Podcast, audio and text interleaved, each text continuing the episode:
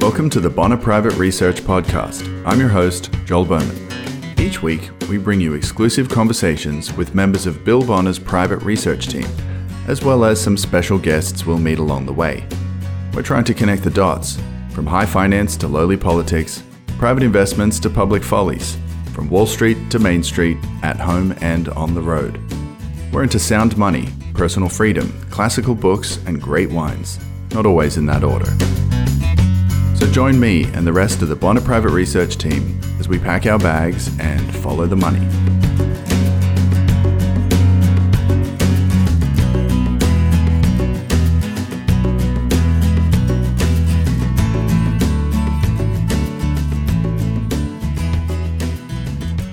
Welcome, dear listener, to the new normal. And what an abnormal normal it's turning out to be. It is at once an age of miracles and an era of confounding absurdity. On the one hand, we have abundant jet fuel, cheap travel, and a peer to peer electronic payment system known as Bitcoin that is not so quietly eating into big banking's lunch. We also enjoy Amazon Prime same day delivery, watch stock markets ascend to dizzying records almost daily, and marvel at the 574 plus flavors of salad dressing over in aisle 3 at the local Whole Foods. And yet, in the year of our Lord 2021, we wonder just how much better off we really are.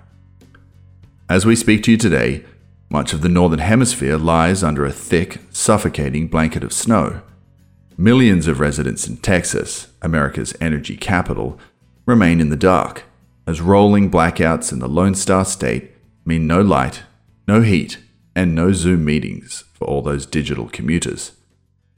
That's not to say people are necessarily free to roam at will, mind you, regardless of the planes, trains, and electronic, self driving automobiles at their disposal.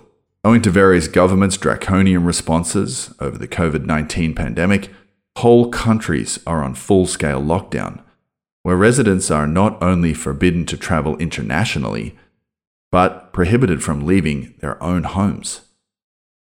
Meanwhile, thousands of National Guard troops remain deployed in America's capital city, and behind the scenes, the war drums beat louder by the day, urging a swift resumption of conflict over in the Middle East. And all this goes on as the bootlicking mainstream press run front page story after front page story on Jill Biden's scrunchy collection and Smokey Joe's affinity for log fires in the Oval Office. Yes, that's right, dear listener. There's nothing to see here. So go back to sleep, sheeple. As long as those funny money stimmy checks keep flowing, Big Gov's got your back. Wondering just how long this whole charade might last, I recently caught up with Bonner Denning Letter co author and frequent guest on this show, my good friend Mr. Dan Denning. Stick around for our full conversation as we talk about all this and plenty more up next.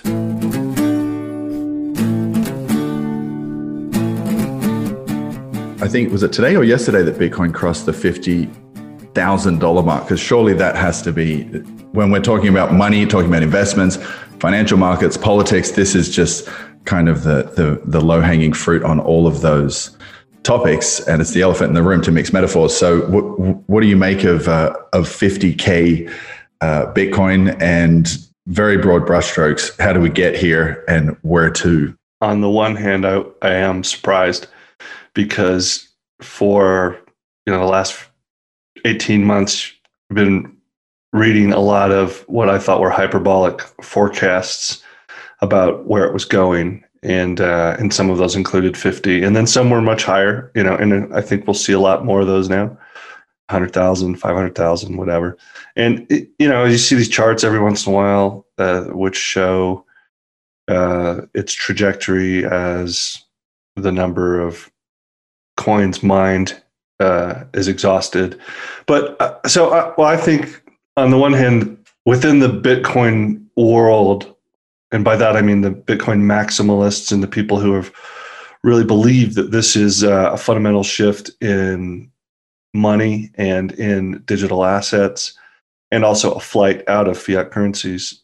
There's widespread belief that, that this was always going to happen, and now that institutions are starting to adopt it, it's just you know, it's this panic rush to own some before there's none left.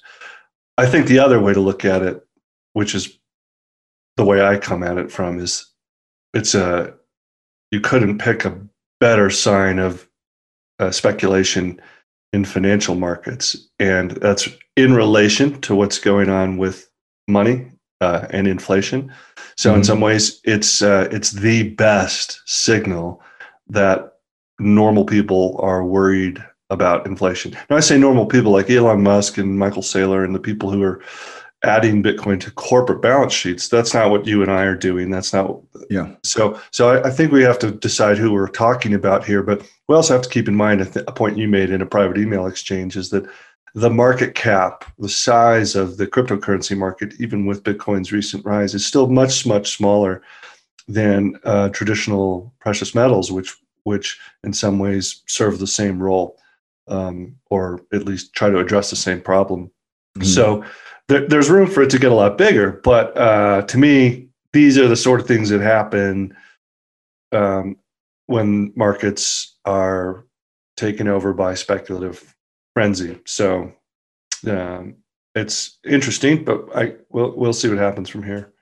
Yeah, and I guess as far as headlines and uh, fantastic hyperbolic prognostications, as you were pointing to earlier, um, it, you know, it's it's a lot more catchy or uh, sexier headline to note that Bitcoin is Bitcoin has gone up 100%, where the same amount of liquidity rushing into the gold market would have maybe made you know whatever the number is a, a five or or six percent rise or something like that. So I think um, those wild prognostications can be a bit of a self fulfilling prophecy where you start seeing numbers like 50k, 75k, 500k, and then that kind of fuels the whole uh, FOMO, you know, we, this fear of missing out for for uh, retail investors that think, you know, they, they think in terms of, oh wow, I missed out on the hundred percent gain, the five hundred percent gain, where you know gold rather is much more of a kind of slow and steady wins the race, or slow and steady preserves capital over the long term. So they're even though they, as you mentioned, they do serve kind of a similar role. I feel like when we're talking about these explosive numbers,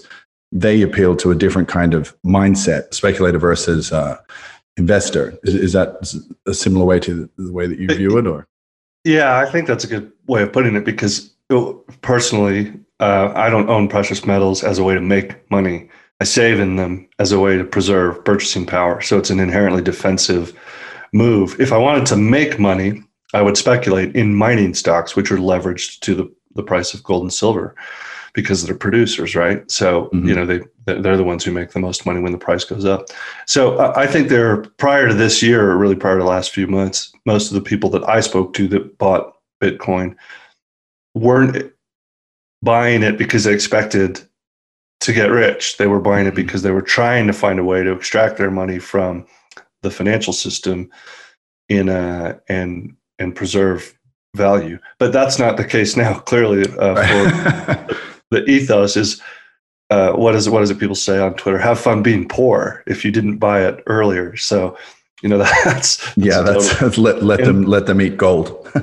right, and you know, those things are cyclical in markets. When when that when that buying is exhausted, and there's as has been the case with Bitcoin, when there's what been what three declines of more than eighty percent in the last ten years, that shakes out a lot of the loose hands, and so maybe in the long term the the argument that this is a sounder form or a harder form of money uh, will maybe that'll be true or it'll certainly be tested. But i think in the short term uh, we're probably due for shaking out of some of the weak hands. But mm. um, but it, yeah it's been spectacular to watch there's no doubt about that. And you can't watch it if you don't own it and think did i buy enough? Or should right. i buy more? You know that and that's an interesting that's an interesting emotional position for people to be in because you feel you don't you feel stupid if you didn't buy enough or you feel like you didn't take enough risk or you wonder am i right about this? So it it uh, investing despite what the fed has done in the markets investing is still hard. Right. Because, of, because, of, our emotions. Yeah it's the the road to uh, to insanity is paved by frequent monitoring of the Bitcoin price and wondering whether or not you, you got in and how much and, and you know, the, the, the path that could have been. But speaking of that uh, excess liquidity that is just kind of sloshing around looking for a place to go, uh, obviously Bitcoin is kind of the most conspicuous uh, bucket into which those uh, spigots are pouring all this, you know, all this freshly inked um, uh, fiat money. But um, are there any other places in the markets? I mean, you mentioned speculating on gold stocks and things like that. We talked a little bit about energy, but um, are there any other particular parts of the market that you think are potentially undervalued at the moment, where you've kind of got on your on your radar, on your monitor? Um, not really, to be honest. You, you know, I, I think what we what we looked for last year when Bill and uh, Bill Bonner and Tom Dyson and I kind of looked at the markets and looked at the end of the year to revisit our asset allocation strategy is our view has always been that there would there would be a deflation in financial assets slash mean reverting crash and that the huge increase in liquidity from both fiscal policy government deficits and monetary policy low interest rates would eventually result in higher uh, prices for real goods and services so you'd get inflation in food prices um, as demand increased, you probably get inflation in energy, which has underperformed for you know 10 years as a sector. But in general, that that you'd start to see uh, this huge increase in liquidity affect consumer prices, even though the way consumer prices are measured often masks the actual increase in prices that people face on a day-to-day basis. So that's probably evident now if you look at the increase in food prices, and of course with the mm-hmm. blackouts in Texas, um, which I know you used to live there, and my family's from there. So, and this is a, a, highly unusual to have a snowstorm and freezing yeah. temperatures in San Antonio, it's, Dallas, and Houston. It's, so it's, it's, about it's it's about as unusual. Sorry to uh, interrupt your flow, but it's, it's it's about unusual as having ice or sleet on the top of the Acropolis, which is what's happening on the other side of the planet right now. But yeah, so yeah, yeah. Texas, uh, Houstonians are not are not used to this. Well, and and you know, not a lot of people would know, and I, I didn't know a lot about it. Uh, I knew a little bit about it, but even though Texas is rich as an energy supplier in terms of oil and gas, and probably wind capacity for renewables, and you'd think with solar because of the sun that you'd get there. their their electric grid, their power grid is uh, is cut off from the rest of the country for regulatory reasons, so it's not part. So that gives them some energy independence, but at a time like this where they weren't able to meet the surge in demand with local resources for a variety of reasons, then uh, that you know it exposed uh, the weakness of a self-contained energy market. And there's going to be all sorts of repercussions for that but you know it's it's it's an interesting in, in in the context of what we talked about in the trade of the decade that there would be an energy transition i think it's another insight into the benefits and the drawbacks of centralization with mm-hmm. energy that you know uh, to deliver the kind of megawatts that cities of millions of people need you have to have backup uh, uh, gas and um, coal plants even if you're able to to meet a lot of your demand from renewables. So it's going to be an ongoing debate. They're going to throw a bunch of money at it. There's going to be lawsuits, and you know, to quite seriously, there's a lot of human suffering. You know, we take mm. it for granted that if you flip the light switch on or you turn the thermostat up, that you're you're gonna it's going to work, and uh, it's just unfathomable to people that that in 21st century America, millions of people would be freezing in the cold and dark in their homes. Uh, but that might be a separate discussion about whether or not uh, our our civilization is is uh, is in decline. But that's a yeah, different. And different if it's as robust as we thought it was, but okay. So then, you know, pivoting off that uh, post-apocalyptic uh, picture that you've just painted us of millions of people freezing in the 21st century in Dallas. Um, talk us into um, you know something that you, we've discussed privately and you've touched on in a few uh, of your columns and commentaries, uh, and that is the loosely the idea of a kind of um, a, a, giant reset button or a Jahr Null um, with regards to um, with regards to either U.S. or international monetary and fiscal policy. Uh, you want to unpack that? Explain what you mean by Y A H R space N U L L. uh, yeah, the, I took that from Philip K. Dick's book, The Man in the High Castle, and it was actually an adaptation that Amazon made, which went beyond his original story. And uh, the uh, premise was that when the in, in an alternative history where the Nazis actually occupy North America to to Denver, basically, so the the the eastern two thirds of the country, and the Japanese occupy the western third of the country. That the occupation isn't successful. Uh, there's resistance because there are still people who remember living in a world where you didn't have to justify why you were doing things or ask permission to do things so that they couldn't stamp out this spirit. So they um, they just changed the calendar and said, well, it's not 1945 anymore; it's year zero. And they blew up the Statue of Liberty and melted down the Liberty Bell and turned it into a swastika and uh, destroyed Mount Rushmore. So all the symbols that uh, that symbolized independence or the idea that the individual had rights in the states was there to guarantee those rights, not to not to give you permission to live the way you wanted to. So something has changed, I think, in the United States in the last year because of COVID. Mm-hmm. And it's that mentality has changed where people out of fear or and some of that's genuine have decided to accept these um, limitations on their liberty. But it's not possible without redefining what money is. You don't get unlimited government without unlimited money. And that means uh, trillion dollar deficits, it means not worrying about trying to balance the budget. And it means uh, redefining what money is. So it, we've seen more and more discussions about modern monetary theory where you spend money into existence.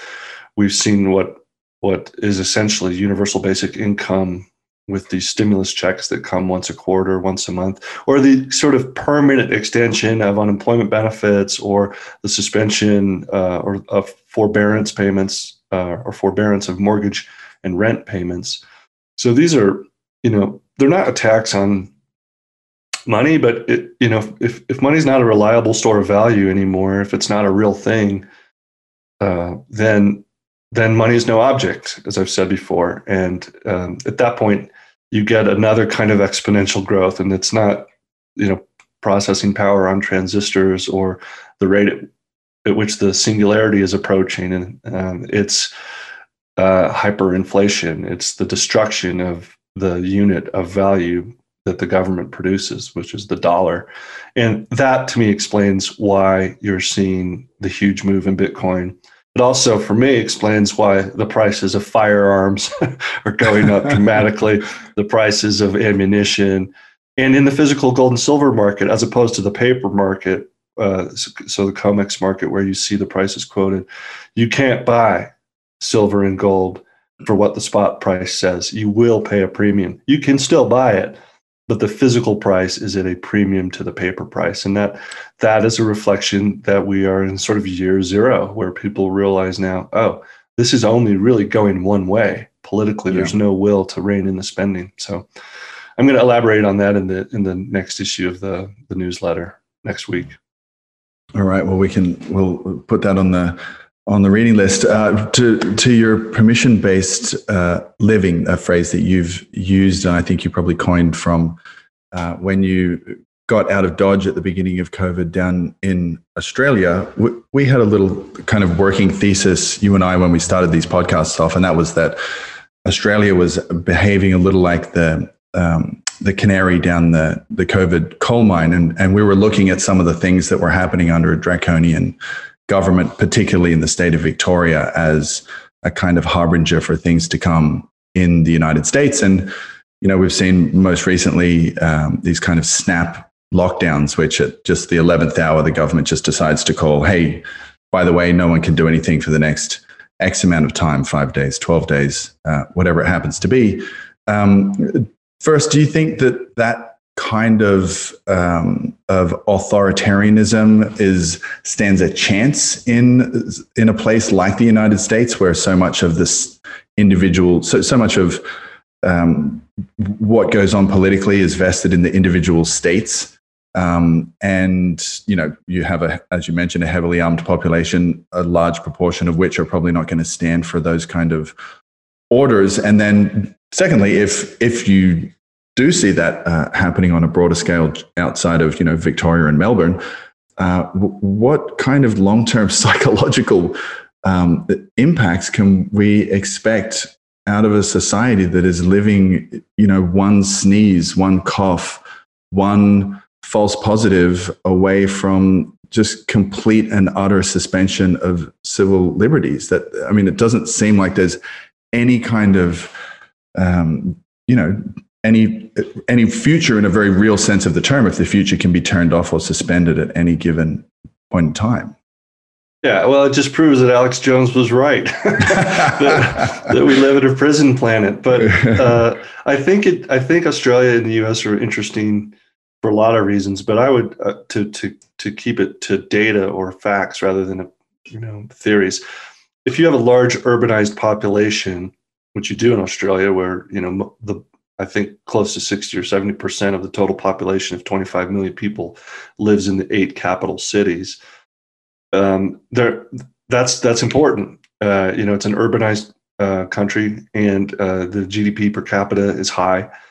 And what I mean by that is people have a lot to lose, and they seem to be easier to um, control or persuade when they live in densely populated cities. So you see in the United States, uh, uh, with the exception of Florida, that the lockdowns are have the seem to have the most political support in places like California and New York, where uh, or Illinois, you know, Chicago, where where and that might be a function of centralization. That you know that's the living arrangement that that uh, obtains.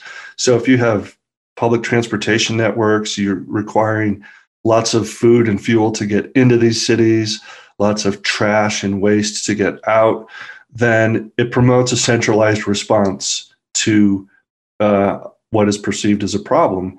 And people, in some sense, are are more in it together in these places because uh, they're densely populated, and and that's where it's most likely to spread the, the quickest if it's a highly infectious virus, as as COVID is.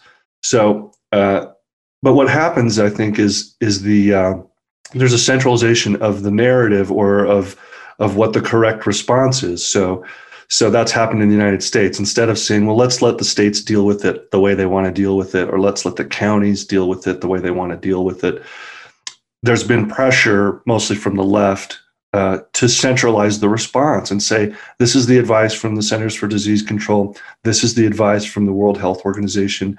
This is an executive order which institutes a national mask mandate and that's there's tension in the United States between the people who believe that we should respond to this the way we responded to the Japanese bombing Pearl Harbor. You know, this is a Manhattan Project. This is a moon landing.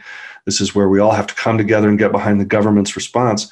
And other people who naturally don't trust that or just say, no, that's not how federalism works. You don't get to tell us how we're going to do it, even if it's a public health emergency, because the, the feeling is that public health any kind of emergency justifies a temporary suspension of liberties.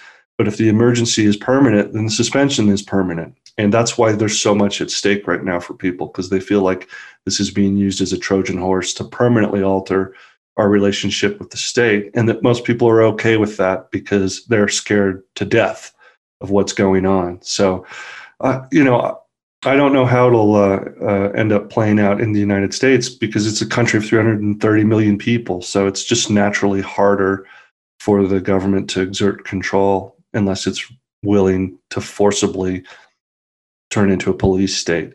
That has happened in Australia because mm-hmm. it's it's easier to arrest people, to find them, to intimidate them, and to get the you know it's a small media market, so there's very little opposition to the government's view. Uh, and I don't, and I, I don't just mean the Victorian government. I, I mean the, the federal government as well. And it turns out the state premiers are, are worse than the federal government in Australia. um, so I don't know. I, I, it's, it makes me wonder when it's going to be possible for either you or I to go back. And if we go back and we're required to either quarantine or to take a test or to prove that we've been vaccinated, I'm not sure that I will. So it's it's going to be an interesting year. Yeah, and just on that on that last point, I you know I have family and friends um, in Australia. Listeners may or may not be able to tell from my long diluted accent that I'm actually uh, hail from the land down under. But uh, speaking with some friends and family over there recently, I posed that very question to them. Said, "Look, hey, once you get, you know, if you're going to get vaccinated, once that happens, you go through your first and your second dose. You know, do you then get you know a stamp in your passport? Do you, are you then can you come and visit your granddaughter? Can you come and do you know travel freely as you, uh, you holidays that you'd already booked? Uh, and their response was we've been told to wait and see. Uh, because well they don't know whether or not vaccines bind to individual uh, recipients. And so now the story that's kind of you know it's it's um, kind of being filled in through that very narrow media window in Australia is well, maybe if you, even if you do go and get your vaccines, maybe you'll have to come back some many months after that and prove that they've been effective. So you'll have to go through another, uh, another test. And maybe that's just kind of kicking the goalposts uh, down the line. But one thing that I did notice, and I'm, I'm not sure if there's, if there's a kind of um, a parallel to this in the US because the market sizes are so different, but one of the things that I did notice has happened in Australia is that the size of the stimulus, uh, economic stimulus, uh, anti COVID economic stimulus in Australia per head of capita is among the highest in the world. I think it's maybe seventh or eighth, even though they have basically no COVID to contend with, uh, especially relative to somewhere like the UK or the US. But nonetheless, the government has spent, you know, basically everything in its firepower to quote unquote combat this natural phenomenon um, in, in all its omnip- omnipotence. Um, and since that liquidity, that money has nowhere to go, certainly not on overseas expensive vacations because it's essentially returned to its, uh, its convict island origins. Local prices in markets like the housing market, which pretty much everyone in Australia is fascinated uh, and enthralled to uh, are going ballistic. So I have just anecdotal, you know, um, evidence from various friends and and family who are saying that we've never seen anything like this, where people, you know, one year ago were struggling to, you know, get price X for their house, and then and they're now twelve months later knocking back two X even though there's been practically zero economic growth, there's record unemployment, whole industries are grounded, uh, including a lot of the industries that Australia depends on. So, this is, uh, I'm wondering if that's, uh, in your mind, a peculiarly Australian phenomenon, or uh, if we get, you know, big kind of lockdowns in the UK and for uh, listeners there or in the US, is, is, there some chance of that happening in uh, outside of Australia too? Yeah, I think so. To the to the extent that it's it's people expressing a preference for real assets as opposed to financial ones. And maybe there's a slight difference between Australia and the United States in that regard that American middle class investors tend to speculate in the stock market, whereas my experience in Australia over 10 years was Australians tend to speculate in the property market.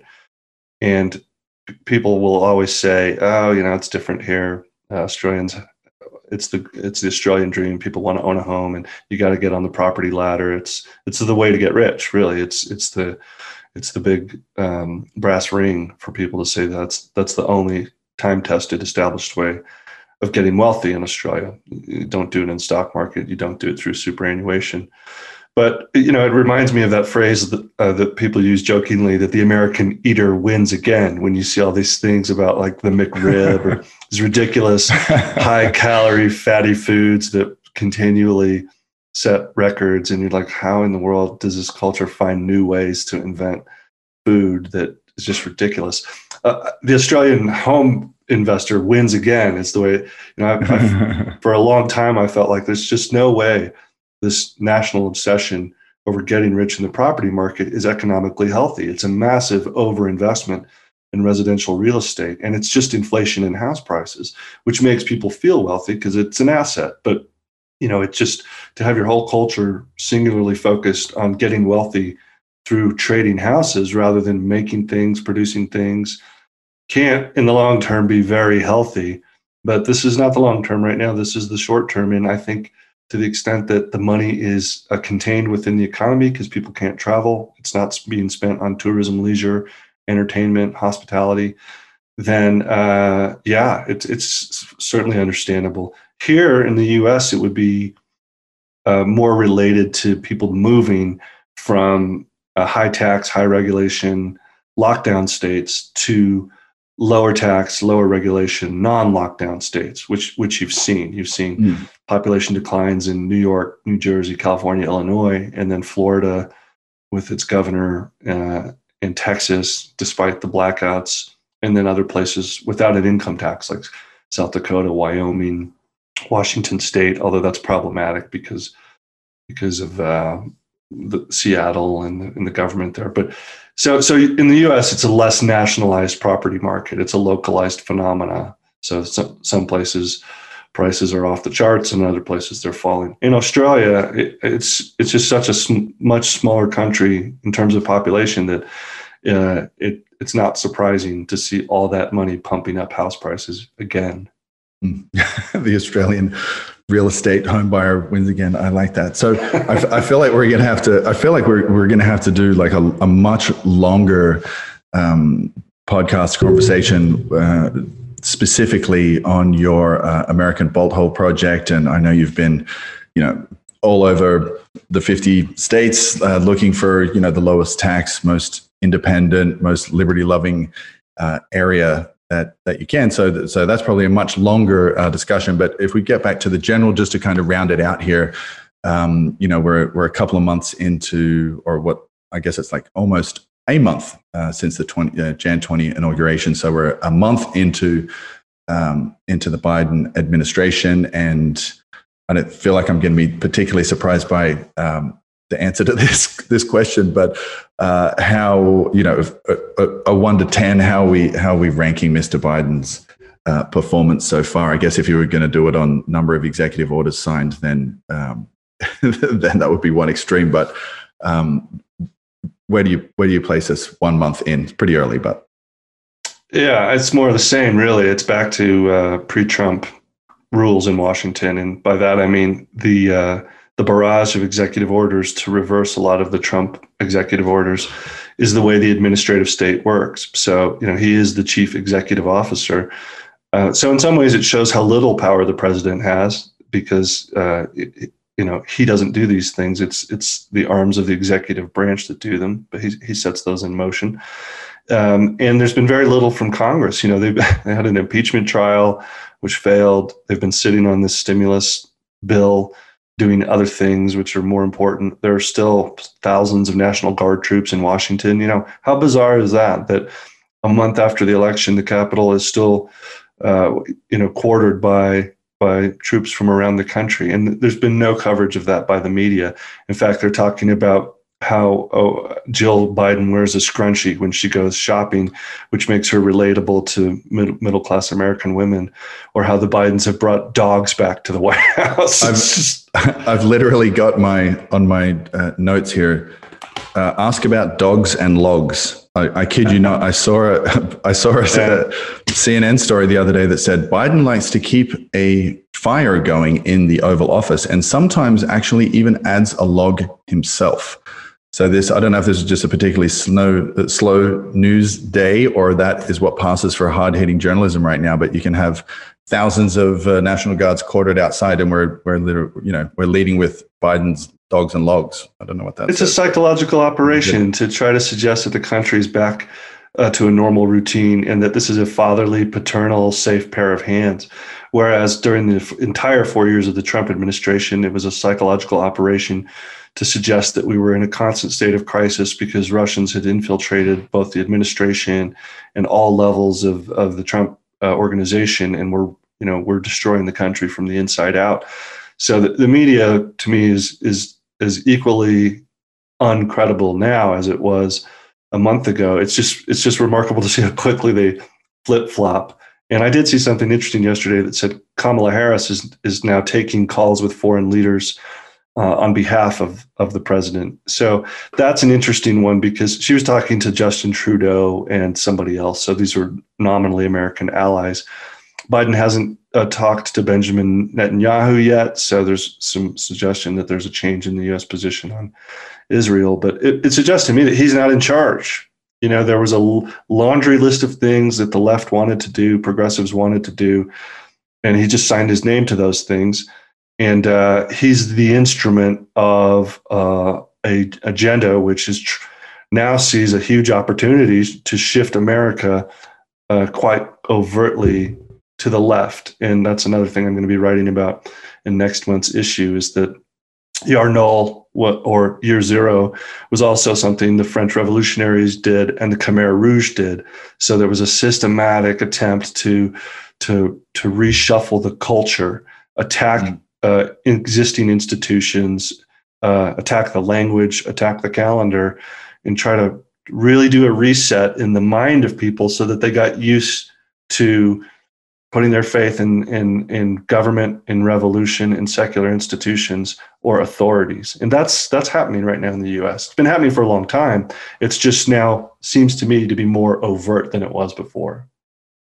Yeah, mate, let's, let's absolutely put um, the corruption of language along with the corruption of money on, uh, on the list for uh, bigger, broader discussions in the very next uh, next episode. But I am cognizant of your time, and I don't want to take up too much of the listeners' time. So uh, do tune in again next time. Uh, Dan, thank you so much for taking the time, and uh, stay warm there in Colorado. Thanks, Joel. See you, man. Cheers, mate. Bye. Thanks for listening to this episode of the Bonner Private Research Podcast. You can find more conversations like this in the members only section of our website at bonnerprivateresearch.com. If you would like to contact us, please address compliments and complaints alike to podcast at bonnerprivateresearch.com. We look forward to hearing from you either way. Until next week.